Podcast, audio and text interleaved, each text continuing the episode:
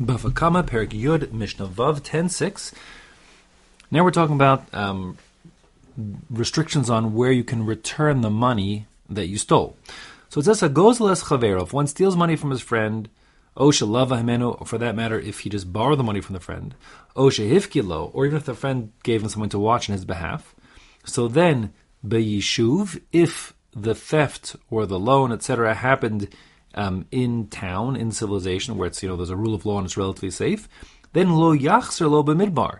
The victim of the theft can't be forced to now accept his returned object out in the wilderness. Similarly, if the the the lender can't be forced to accept money that he's getting repaid in the wilderness from the borrower. And the reason why is because the wilderness is a dangerous place. There are pirates and robbers and who knows what, and therefore it's not a safe place to receive money, and therefore the lender or the victim of the theft could say, listen, don't give it to me here because I don't, here it's going to get stolen. Give it to me in a safe place back home. Until then, you're responsible. So the nafkmeil is something like this, that if, you know, the thief says, listen, um, here's your Rolex that I pickpocketed you and you can have it back. And the and the victim's like, listen, uh, you have to keep it and bring it safely back to the city. I'm not taking responsibility yet. Um, so then, and let's say then the thief says, nope, and he just shoves it in the pocket of the of the victim and says, that's it, I'm done with this stupid Rolex watch. So now the truth is, if the victim of the theft does get robbed, then there's an onus, circumstances beyond his control, so then it will be not, it will be considered as if the thief had not returned it to him, meaning the thief would have to give him a new Rolex watch, or the value of the Rolex watch.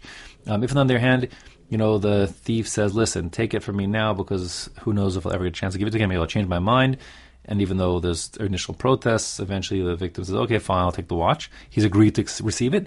And therefore, if later on, you know, the robbers stick him up on the on the highway, so then, and he hands over the watch, still the thief gave back the watch and he accepted it, and therefore the thief is off the hook. So that's the main point of our mission over here.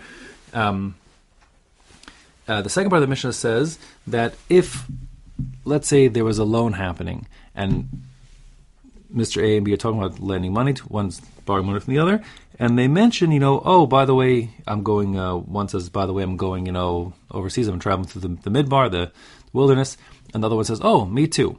Okay, and then they, they do this loan.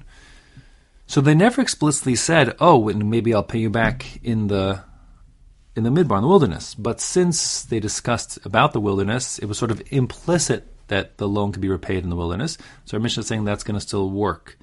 Um, meaning, it goes without saying, our Mishnah didn't have to say that if the borrower says, I'm only borrowing from you, but I want the right to repay you in the wilderness, and then the lender says, okay, then of course he can pay him back.